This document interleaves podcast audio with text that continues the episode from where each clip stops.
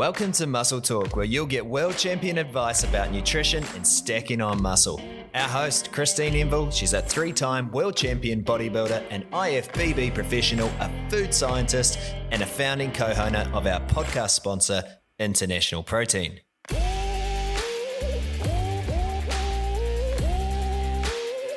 this episode, you'll learn if creatine actually works and how it works. We ask when to take it and if you can take too much. We also compare research from ten years ago versus today's research on micellar caseins, as well as hydrolyzed and isolate proteins. Okay, Christine. Look, one of our listeners posted on our, a question on our Aussie Muscle Guru Facebook page. Um, his name was Wim Barzil from Belgium, and he asked the question, does creatine work? And what is creatine and how does it work? Okay, well, the very, very simple answer, and you know that there's not going to be a simple answer to this, is that yes, it does work. Creatine, in fact, is one of the most researched supplements. It, uh, I, look, I did a little bit of extra research on this as well, and apparently it's been used for over two hundred years. Oh, wow. Believe it or not, I didn't know it was that long. I thought it was more like about fifty years, and it actually started off in the race horse racing industry. So just to give people a little bit of perspective, horse races are way more valuable than human beings, apparently, yeah. when it comes to their money-earning potential. Uh, in, in athletics, I guess that is. So when it comes to making the most out of the performance, they actually look for supplements like before we actually do. So a lot of the sports supplements that we're using today, like beta, beta-alanine and creatine, actually kind of got discovered in the horse racing industry. So creatine has been used for a very, very long time, and there's over five hundred studies have been done over like the last twenty or thirty years. So wow. that's Serious. like that is um, that is a phenomenal amount of um, research that's gone into creatine. Now, seventy percent of those studies have given it like a positive um, result in terms of, yes, it does enhance performance. Um, so whether that's what sort of spread onto them saying, oh, thirty percent of people are non-responders. So you might have heard that, that some people just don't respond to creatine. Um, so I don't know if that's an actual research number or if it's just because in thirty percent of the studies they didn't. And that was kind of how they um they they laid it out there. So creatine, uh, how does it work and what does it actually do, I guess, you know, given that it is one of the most researched supplements around. So it's involved in the energy production. So taking a step backwards, um, weight training is an anaerobic activity. So what that means is it doesn't use oxygen. It's, it's basically utilizing your A T P and your glycolytic Um, phosphorylation system. So it's essentially taking the energy that's stored in your muscle. It's not using your fat stores. Um, so it has to be using, you know, either glycogen directly or the, the A T P stored in your muscle. So what creatine does is it converts the broken down A T P, A T P back into fresh A T P so you can keep on working. And that's what's used in that first ten second explosive part. And that's really what a lot of weight training is. So that's the role that creatine has, is it, it's stored in the muscle as creatine phosphate, and it's there so that when you break down the A T P, when you fire off those first reps, and then when you have your rest, it's rebuilding that A T P to give you the ability to go again and go again. So the more creatine that you have, the longer that you can do that for. So what you might see is, um, you know, people get failure after doing, you know, twelve sets on a body part, but now with the creatine, you can get fifteen sets. It also is related to strength. So people actually get an increase in strength from doing that, from having that extra ability to keep on replenishing that A T P and increasing their um, their anaerobic power, basically. So um, that that's how it works. Obviously, building up your stores of it has a massive impact on being able to keep going for longer. And it also is, you know, when people are playing football or basketball or those kind of um, activities where they have kind of like an aerobic phase and then they have like a sprint phase and they have to go from, you know, zero to one hundred and, and keep being able to pull out that repeated um, performance of, um, you know, high, you know, high intensity work. That's where also the creatine has a very important role. So it's it's not just purely in weight training activities, it's in your aerobic, anaerobic type activities where you have to keep on being able to come up and, and have a real blast of explosive energy. So That's that's pretty much how it works. Uh, it is present in food, so it's present in the meat. Meat has a, a certain content, um, particularly red meat, uh, a little bit less in, in chicken and stuff, but you'd have to eat like a kilo of meat to get about five grams or not quite five grams of creatine. So obviously supplementation is really important because you get that amount that you need, you know, rel- relatively quickly. Um, it does store in the muscle, um, but what, what, I've, what I got here is I went to the International Society of Sports Nutrition. because, you know, obviously I, I kind of have the opinion that anything to do with, like, whether it be the Institute of Sport or anything like that, they, they have a very anti-supplement kind of philosophy. Um, they believe that, you know, food is, is it. Um, so to have something from the International Society of Sports Nutrition that actually endorses creatine as an effective supplement, um, and there was nine points that they put down. And um, just to kind of c- capture a couple of them, they say creatine monohydrate is the most effective ergogenic nutritional supplement currently available to athletes in terms of increasing high-intensity energy capacity and lean body mass during training.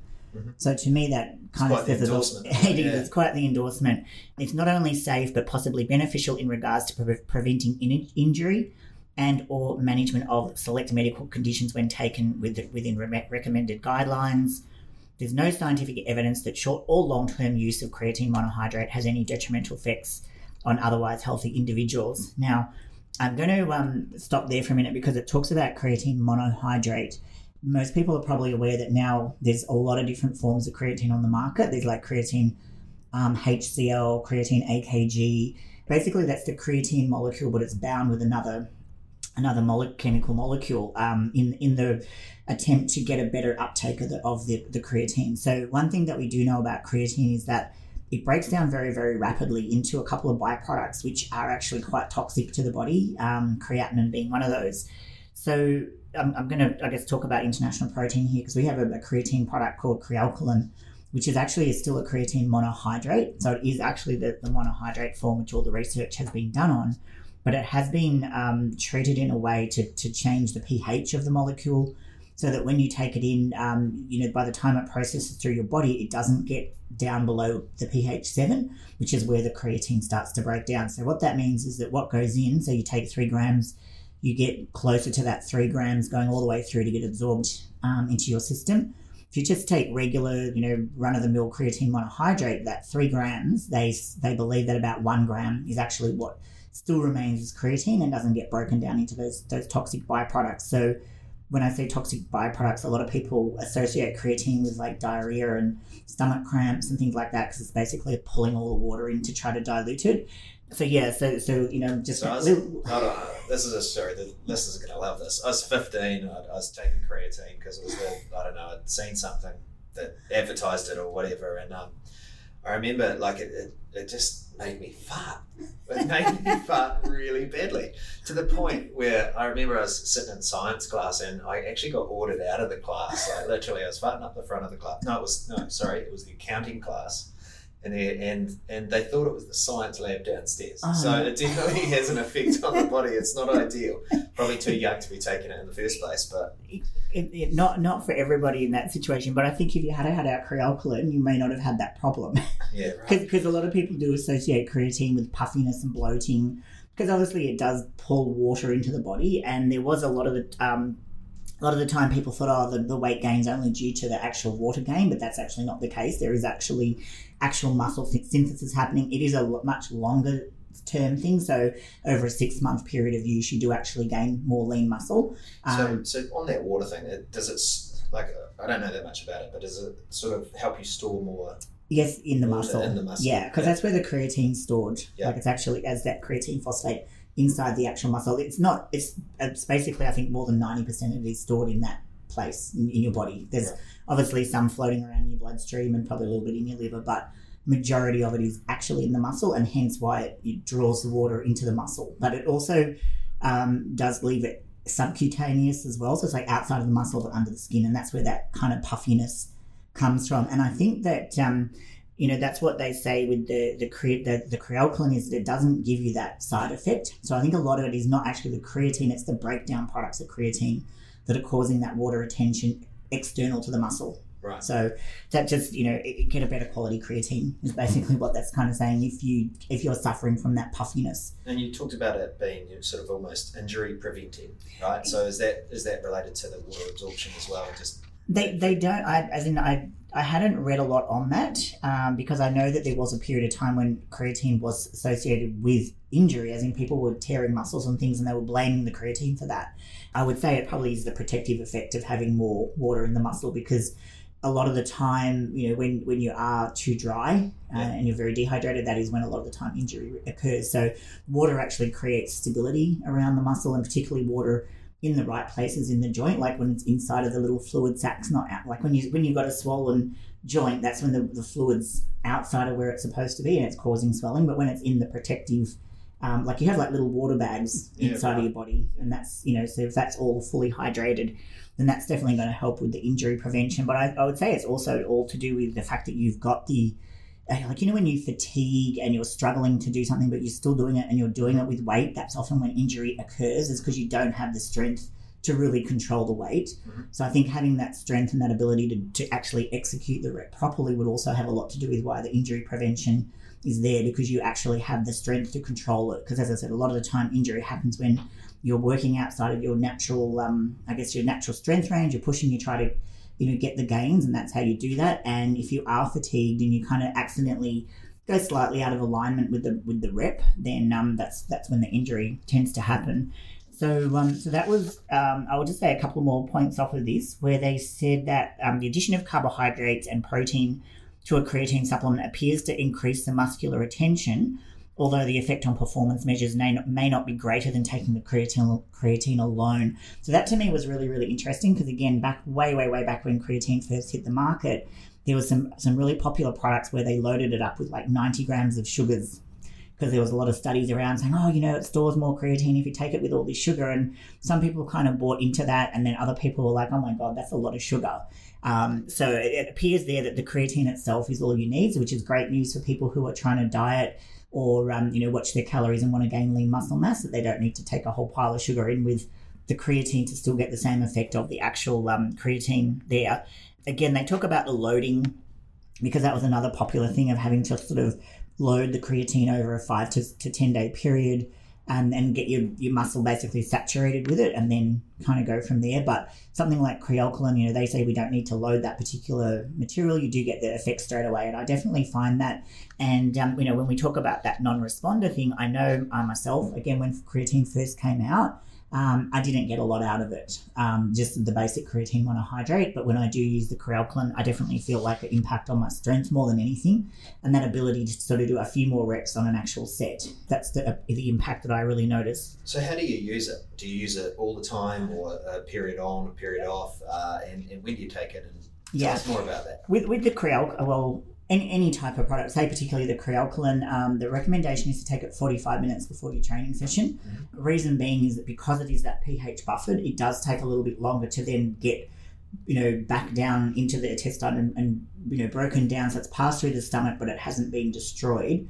Um, but it does take a little bit longer because of that pH buffering. Um, with regular creatine, it's like about a half an hour before training. So before training, if you want that immediate impact on your training, um, if you're looking for muscle growth from it, most people would put it in their post-workout shake uh, and have, have a, a serving of it after they've trained. And that's, a, as I said, that's kind of the longer-term muscle-building impact of it, but the actual effect before, you know, before training or before a match, um, have it in that specific time frame. Um, some people maybe still want do low, but you only need to do that once. And then once you're up and running, then you just take it pre-workout. So I would recommend that having it on your training days, you know, either pre and post or just pre, depending on what you're, you're trying to do. Like, you'll still get the muscle building effect if you use it pre. But, you know, if you want to have like the full effect of it, um, have it pre and post, particularly like females who aren't eating a lot of red meat, uh, really should be looking at supplementing with creatine if they're trying to grow muscle. It's not something that is related to sport, but there's a lot more research to be done still. It actually has promise in um, increasing the cognitive function of older people. So, you know, re- um, I- improving Alzheimer's, mm-hmm. um, and just basically improving, you know, that, I guess, hand-eye coordination and that kind of thing in people as they age. So definitely a supplement to keep on taking for the over forty crowd, into the going into the over sixties and over seventies, or even looking at getting your parents on it, not from the point of view of um, them going out and doing a massive workout, but just in terms of um, maintaining their brain function, um, also the ability to recall things, you know, fill out forms, you know, how people kind of get a little bit confused as they get older. Uh, it's meant to help with that kind of thing. Interesting. So, yeah, not sport related, but definitely uh, has other health, other health implications and benefits. There's still more research to be done. Interesting. So is there a point where you can have too much? Um, I think it's one of those things where the too much, you're just going to end up excreting it. Um, I don't know whether there, I haven't read a lot, but I'm sure that there's, you'll probably get like a fishy smell, or you'll start to kind of like get an unusual odor about yourself if you're having too much. I don't think it's going to impact your kidneys. Like, they've done so much research that I know they would have checked if there was any kind of toxicity level, which of course there would be, but it, you know, there comes a point where you probably wouldn't be able to afford the amount that you would need to cause yourself any damage. Um, but just do keep in mind though that if you are taking more, that you will need to drink more. Right. So, if, so there would be a problem if you were taking a lot of creatine and not, you know, take, having a, the right amount of fluid intake. So if you were taking, you know, only a litre of water a day, but, you know, having, you know, five, ten grams of creatine, you're definitely going to be putting a lot of stress onto your kidneys. And you mentioned in another podcast, how much water do you have a day? Um, I actually don't count, but I, I would be aiming for probably about four to five litres. Right. I, I've had times in competitions where I've gotten, as I said, to a point of like, too low a sodium, and the water would literally go in and come straight through, but you'd be thirsty, and I'd be up around eleven or twelve litres. So if you, if anyone's up around that level, that's not that's not good. It's too much. Yeah. um, you know, I think that four, four to five litre mark is, is really good too. If you're training, if you live in Queensland, is definitely way too low. Obviously, the colder it is, the you know the less that you sweat, so the less that you tend to need to drink. But I would say that two would be like an absolute, absolute bare minimum.